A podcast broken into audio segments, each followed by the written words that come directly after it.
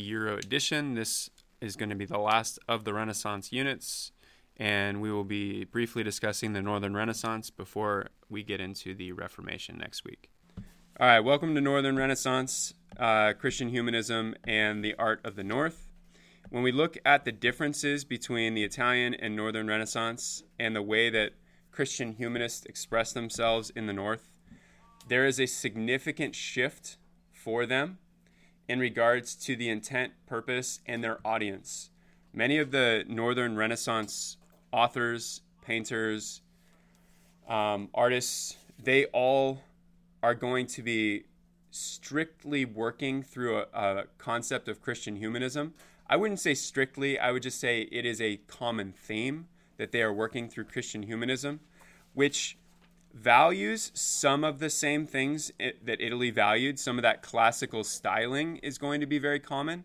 A guy like Erasmus, which you guys have already learned about, or at least have some background knowledge if you did uh, read A World Lit Only by Fire.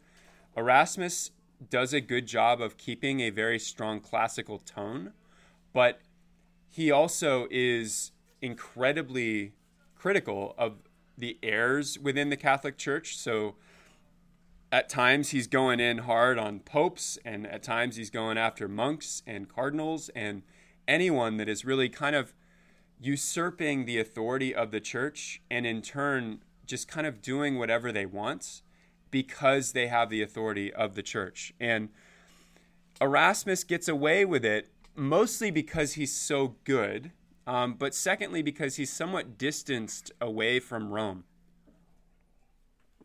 And it's the same thing with Sir Thomas More. Sir Thomas More is a devout Catholic. He doesn't ever really go towards Protestantism to the point where he's willing to die uh, when Henry VIII decides to create his own church. But at the same time, Sir Thomas More is also incredibly critical of a lot of the ills within the Catholic Church in Italy.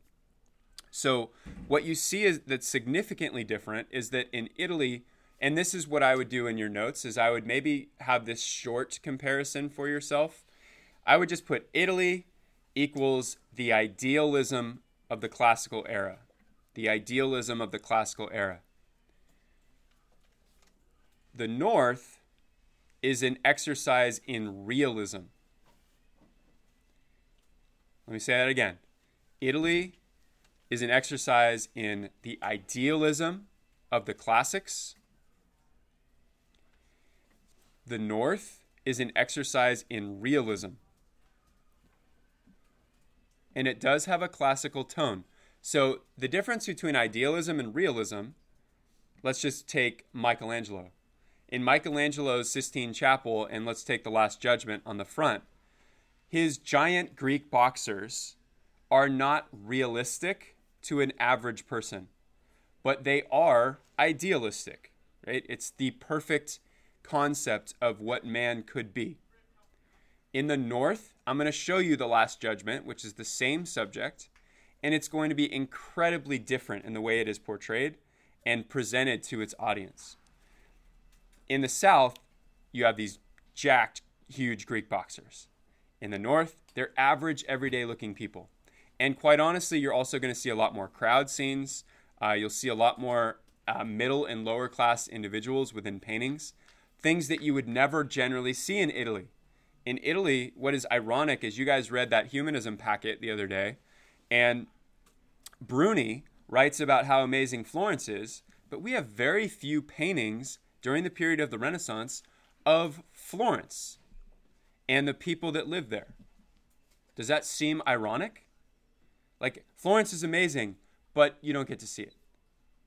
And in the north, there's a number of different paintings of different cities throughout that time period where you see all of the crowd, you see average people, middle and lower class, you see wealthy within the same picture or painting, uh, a big landscape, the whole thing.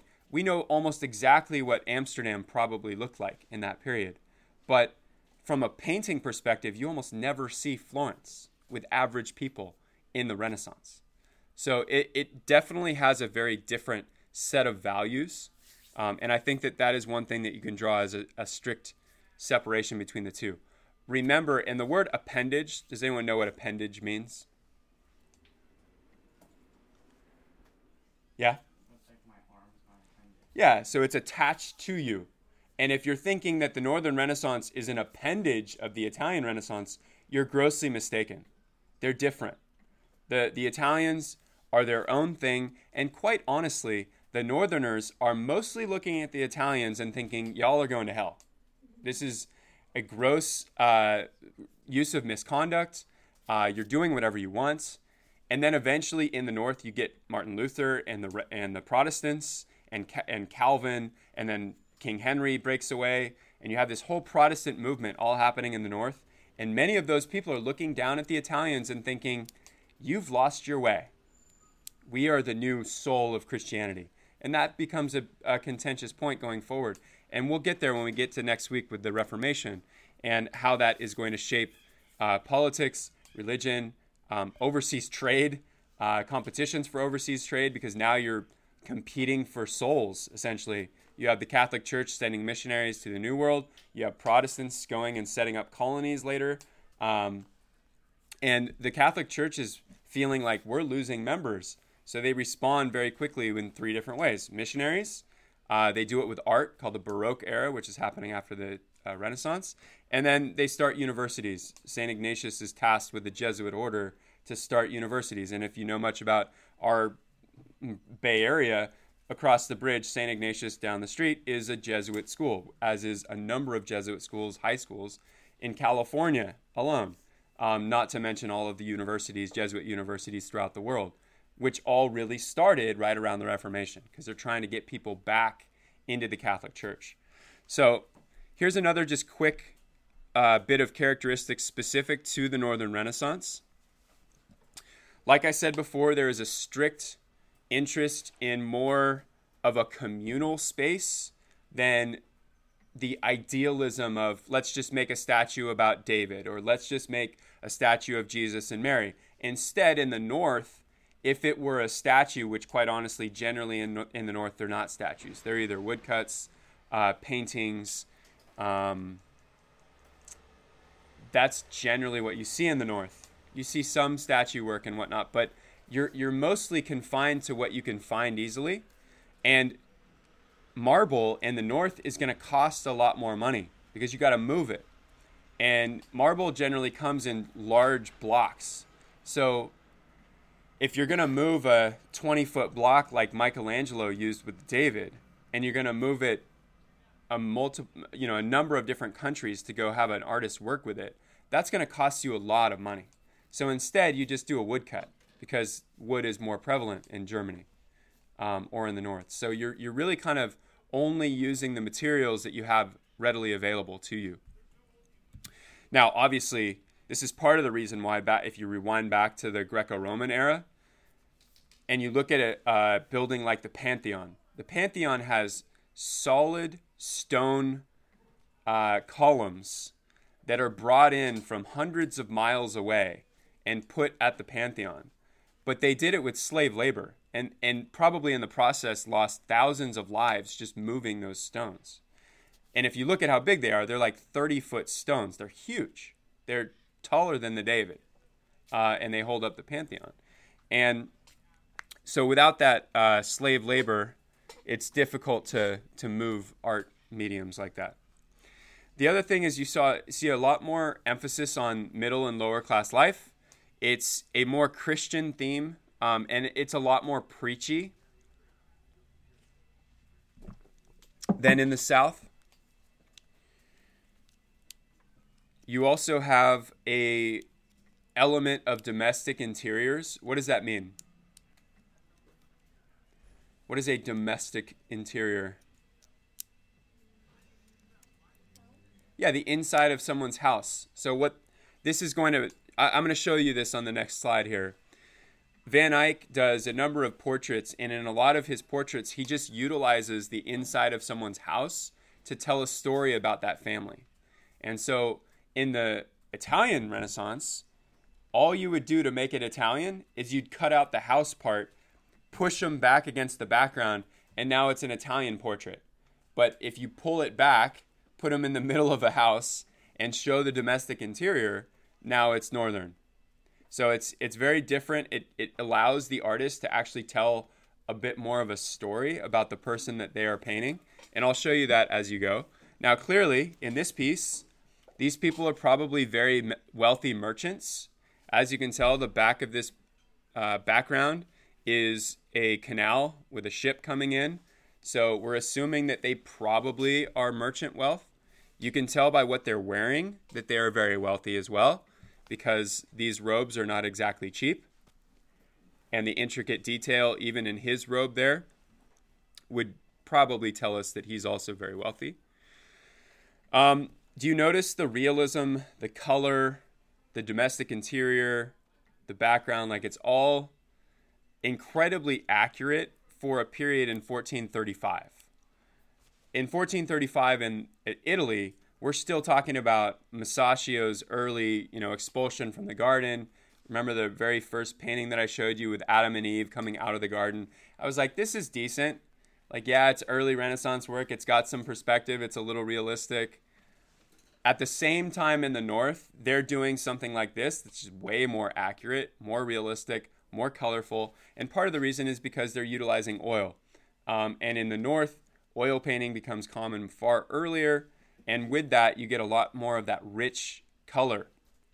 And so in the North, um, as we kind of click through here. This one's really, really popular piece, mostly because it was stolen in World War II uh, by the Nazis.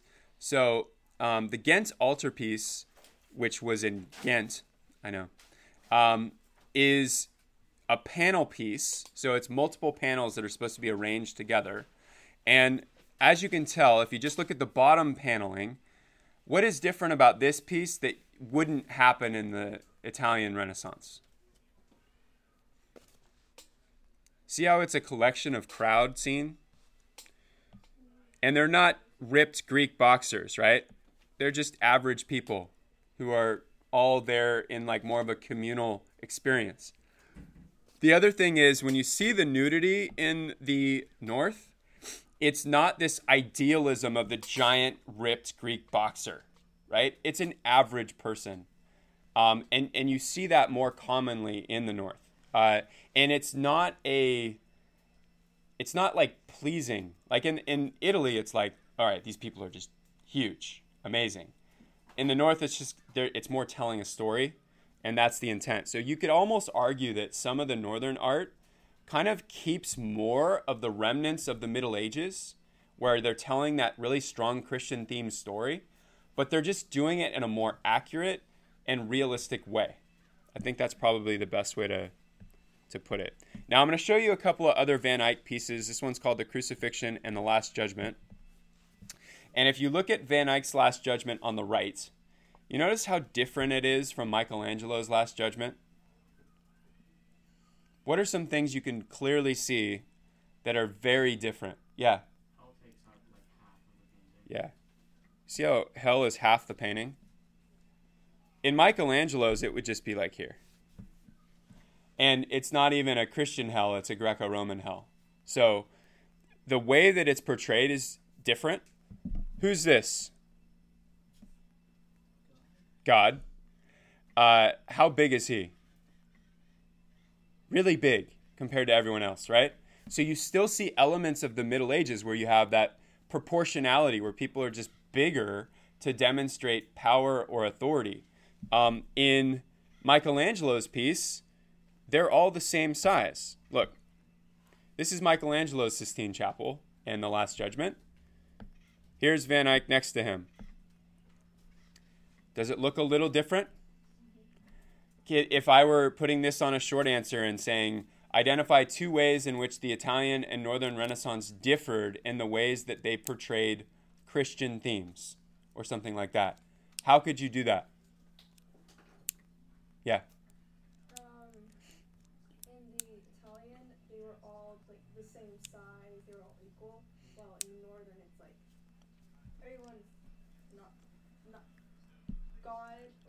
Uh-huh. is like bigger hmm? than everyone else, and also like the hell in the northern like isn't just a small little like space in the corner like yeah. the Italian. Good.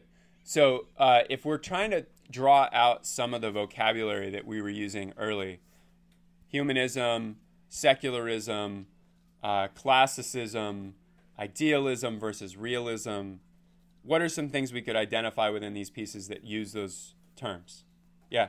Well, it's not one of the ones that you just said it was one of the other ones or anything, right? It's very, it feels very balanced. Uh huh.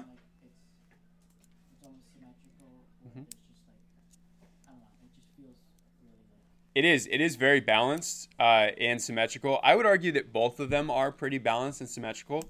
Uh, now, I, I agree with you. What you were saying is correct as far as the the way that we're looking at the size in Michelangelo's. Everyone's relatively the same size, but they're all these giant Greek boxers. And so you could just say, in Michelangelo's piece, he doesn't use proportionality in showing authority, but he does utilize the classical theme of idealism and that perfect Greek figure or Greek boxer. Whereas in the North, most people are painted as average individuals that you would see on the street on an everyday basis. This is more of a crowd scene that is kind of just observing something that is happening. In this scene, it, everyone is more participating in what is going on because they are painted as equal. And then I showed you when I showed you Michelangelo's Last Judgment, you have uh, St. Bartholomew in here with his flayed skin. You have St. Lawrence over here with him being grilled alive. You have po- you have all these little stories within the piece that you can talk about as you go through. This one has one intent to show you what's going to happen in the Last Judgment, and you're basically on a coin flip. You're going up or you're going down. In Michelangelo's, there's a lot of room for a lot of different questions. And eventually, maybe you might go to hell, but it doesn't look quite as bad as this hell, right? The hell on the right with Van Eyck looks a little more daunting than the hell that you see here on the left, okay? Um, now, I don't know if I showed you this the other day, but Giovanni um, and his wife, their wedding portrait, did I show you this at all? On my little art book right there, if you open it to the first couple pages, you'll be able to find this. Um, so you guys can see it in more detail. This particular piece, you're going to laugh, is probably one of my favorite Northern Renaissance pieces. And the reason is Van Eyck is painting this piece incredibly realistic, going at at the people that are in the painting. But what is he also doing in here that is incredibly unique for this time period? Yeah, it is a mirror. He reflects the entire room in a stretched, almost fisheye going back. So he distort stretches the mirror going back like you would look at back then because their mirrors were not like a perfect reflection, they were a little distorted. So if you look at that and look at it more in detail, he actually paints the entire room backwards. So he created like a third dimension within his painting when Masaccio's doing the expulsion of the garden. It's like Masaccio is just getting people where they're relatively accurate, and Van Eyck is sitting there painting the entire room and doing it twice and working with a, a mirror as well, painting it back the other direction. Um, it's really, really intricate what he does. And, and this is what I'm trying to tell you. Like, look at the difference between the North and the South around the same period. And we can't really say that the South is winning here. The North is uh, way better. But why do you think in art history, generally people are very forgetful of the Northern Renaissance and they generally love the Italian Renaissance?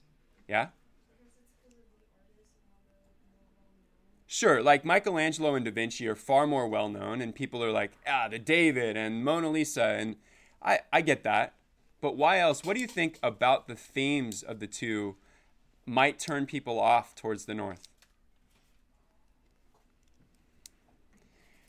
I'll, I'll posit this to you, and you can tell me if you agree or disagree. I think that human nature is to want to feel like you can be great, and the ideal appeals to people. Meaning that I would love to be that Greco Roman boxer. Very few people want to be told that y'all are going to hell, you probably need to shape up, and this is what an average person looks like. So while the piece on the left is probably better than the piece on the right, when we get to the way that the Italian Renaissance is remembered, it's remembered for everything that is humanism, everything that man can be. The North is remembered as kind of that group of people that are sitting there going, Remember, you're still going to hell. so it becomes so preachy that I, it, it becomes almost forgetful. And people are kind of like, eh, I'll move on. Yes? Is Van Eyck like the Raphael of the North, where he's a really good painter, but he just can't do anything else? Um, I, I, I don't know if he didn't have great types of other work, but I do know that Van Eyck is probably one of the best painters of the 1400s in the North. I don't know much of his other work, so I would have to look through his other stuff. Um, now, another guy that's obviously very good, and this is right around the same period, is Van der Weyden. And if you look here, uh, in the South, I showed you this same theme. Okay, what is the theme? Who's coming down from the cross? Jesus is coming down from the cross. In this particular painting, uh, Mary is, is fainting, and you have this kind of very emotional crowd scene. Now, in the South, this was portrayed by whom? And it's only two people in the piece of art. It's done by Michelangelo. Remember the Pieta? It's the Ma- Mary holding Jesus, and it's just that simple sculpture. It's incredibly accurate, very realistic it, Michelangelo's sculpture looks like her dress is like falling off of her, almost like this, not falling off of her, but you see the, the wrinkle and all that kind of stuff. Van der Weyden is also doing something similar, but what makes it very northern is that this is a crowd scene. Okay, you're not focusing on one or two people, you're focusing on the crowd and everyone kind of being involved with the event. And then also, if you look at the detail here, you can tell very quickly that they are just incredibly more technical at the same time as the Italians, mostly because they're painting in oil. Um, and oil allows you to be more vibrant with the colors um, and more precise. Here's Massys. Uh, here's another example of what it looks like within re- realism, domestic interior, uh, that whole thing. So this is Massys's uh, moneylender and his wife, and this is a portrait, but it shows a domestic interior, shows, shows you what their house looks like so they can tell a bit of a story. Clearly, these people are moneylenders because they're literally counting money. Um, and if I show you the detail here, there's also a little mirror on this table. Now, it's very possible that the person that he painted within the mirror is actually either a relative or a dead relative that they wanted to include in the painting. That was common back then. There's actually a really common uh, portrait of Henry VIII and his wife that died after childbirth. So um, if I look at my Henry VIII wives here, here's my cheat sheet. Um, you have the first wife, who is um, Catherine of Aragon. He divorces her. Then he has Anne Boleyn. He beheads her. Then he has Lady Jane Seymour. Now, Lady Jane Seymour gives him a son. So Henry is like, yes, finally have a legitimate son. Now, he had other sons, but they weren't legitimate. So he finally gets a son, and then Lady Seymour dies. Dang it. And but Lady Jane Seymour gets painted in all the family portraits after this because he is she is the one true wife because she gave him a son. So she just is like a ghost in the paintings forever, um, which is only awkward if you're the next wife. And don't worry, he's got three more. So, um, but we'll get to that next week. And you can see here in the detail, there's like the little guy just kind of hanging out in the window. And it's the same kind of concept that we saw with Van Eyck's mirror, where you're utilizing things within the painting to tell more of a story. And you can see the detail in the money um, and how just incredibly intricate he's working with these things. And again, this is the same time or a little bit after the early Italian Renaissance. So the only people that are doing significant work at this time, well, there's that's an overstatement. This is about the same time as Michelangelo's Sistine Chapel. But fresco and paintings like this are also very different. Um, I'm going to skip through France, not because I don't like France. I don't love France. Um, and then I'm going to skip through Germany, not because I don't like Germany. Come on, keep going through. Go, go, go but actually, I'm not going to skip all of Ger- Germany. I'm going to stick stick with Der. So, earlier, someone asked if uh, Van Eyck was like Raphael. If anybody is like someone from the North and the South, Dürer is very much like the Da Vinci of the North. Dürer could do everything. Um, now, this is his early self portrait, one of his early self portraits. I'm going to show you his self portrait in 1500, and you're going to find out very quickly that Dürer is learning very, very, very quickly and becoming very, very, very good at a very accelerated rate. Dürer started, at least some of his early works are mostly woodcuts. And most woodcuts are done in relief, meaning that they're within a block of wood that you can kind of you could put the woodcut on a, a wall and you'd be able to see the, the detail in the wood. Um, so if you just turned my table over on its side and then etched yourself a woodcut out of my table, um, and we just put it on the wall, that would be a woodcut. So Dürer is best known for probably one of those. The, the one that everyone knows is the Four Horsemen of the Apocalypse, which is incredibly uh, preachy. It's very much in line with the way that people saw the world at that time. They, they kind of thought they were in the end times, right? Remember when we got to the end of the Middle Ages and it felt like the whole world was falling apart around us. Uh, and that is Dürer's subject in a lot of times. The other thing that I want to point out to you is that Dürer always signs his paintings the same way. So he tells you what year that it's made, and he tells you also that he did it, and it's right there. Um, he's got like a little AD that becomes his very like it's his calling card. So if you can't figure out who did the work, and there's no identification. Let's say it's just a short answer and it's a woodcut, and you're like, ah, it's probably Northern Renaissance, but then you find that little AD in there, then you know it's Dürer. Okay, and I'll show you that in all of his pieces. I'll point out his signature because it is very identifiable. And the reason that I say that is because in the past, on an AP exam, they actually did put a piece by Dürer and didn't label it, and you had to figure out some of the characteristics. But if you had figured out it was Dürer, you would have been able to answer the question a little bit easier. So obviously they leave it in there because it's part of the painting uh, or the woodcut. So, like I said, he's a bit of a Da Vinci type because he can do multiple things well. What Dürer found very quickly is that he was an, a very average person in the North. In the North, artists were seen as a function of something greater than themselves, actually more similar to the way that the Greeks saw their artists, the Greeks never really identified their artists as being great individuals. They felt like actually the artist was like a function of the state, meaning that they were doing the art to show how amazing Greece was. Remember at the beginning of this class, we talked about Socrates and Socrates' death, and the whole moral of the story is it's not about me, it's about Greece. And that's how they saw their artists was it was it's not about me, it's about Greece. And that's kind of how the North saw many of their artists. They didn't really have that fanfare that guys like Michelangelo, Raphael, Da Vinci had, who everybody really knew. And Dürer makes a trip to the South because he wants to see what they're doing down there. And he finds out very quickly that he's a celebrity. And you see this like switch in him where he's almost just way more confident after that and starts making incredible work. So um, the, the piece that comes after. This is his second self portrait. You notice how much better he is getting in two years? So, two years before, this is almost like a comical piece, right? And then you get here and you're like, oh, you're getting good. Now, this is his signature. You guys see it there in the corner, the AD. Now, this is another one of his. This is a woodcut from 1510. Again, I'll show you the signature there at the bottom.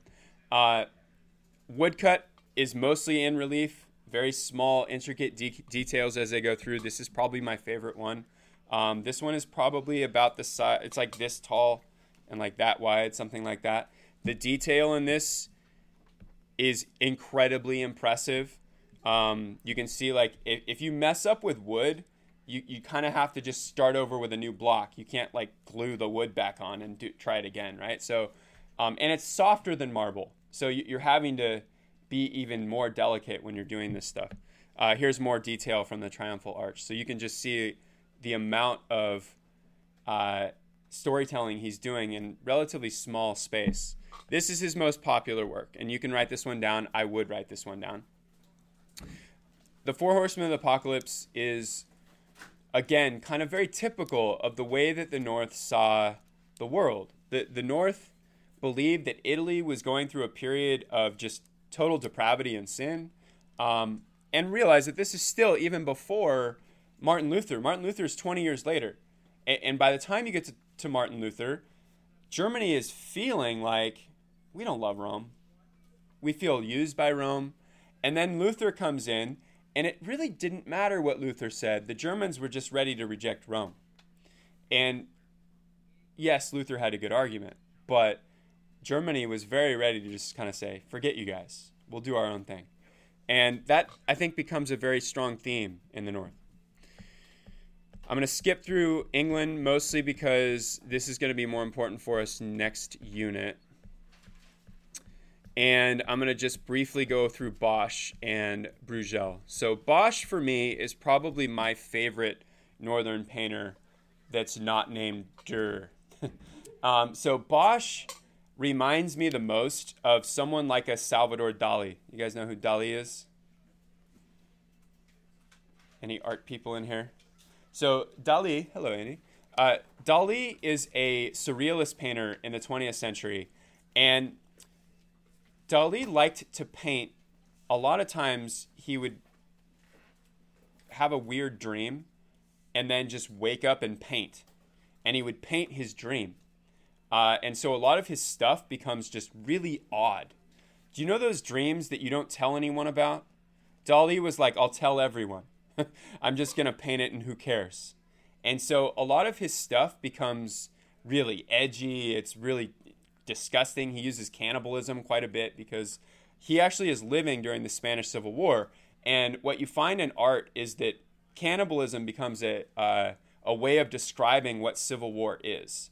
Because if you think about it, Civil War is killing yourself, right? And so it becomes this kind of almost a good way of explaining the process of killing yourself through cannibalism. Um, and that's how Dali used it. Uh, Picasso did at times, I believe. Um, earlier, Goya did very cannibalistic things as well in his work during the Napoleonic Wars.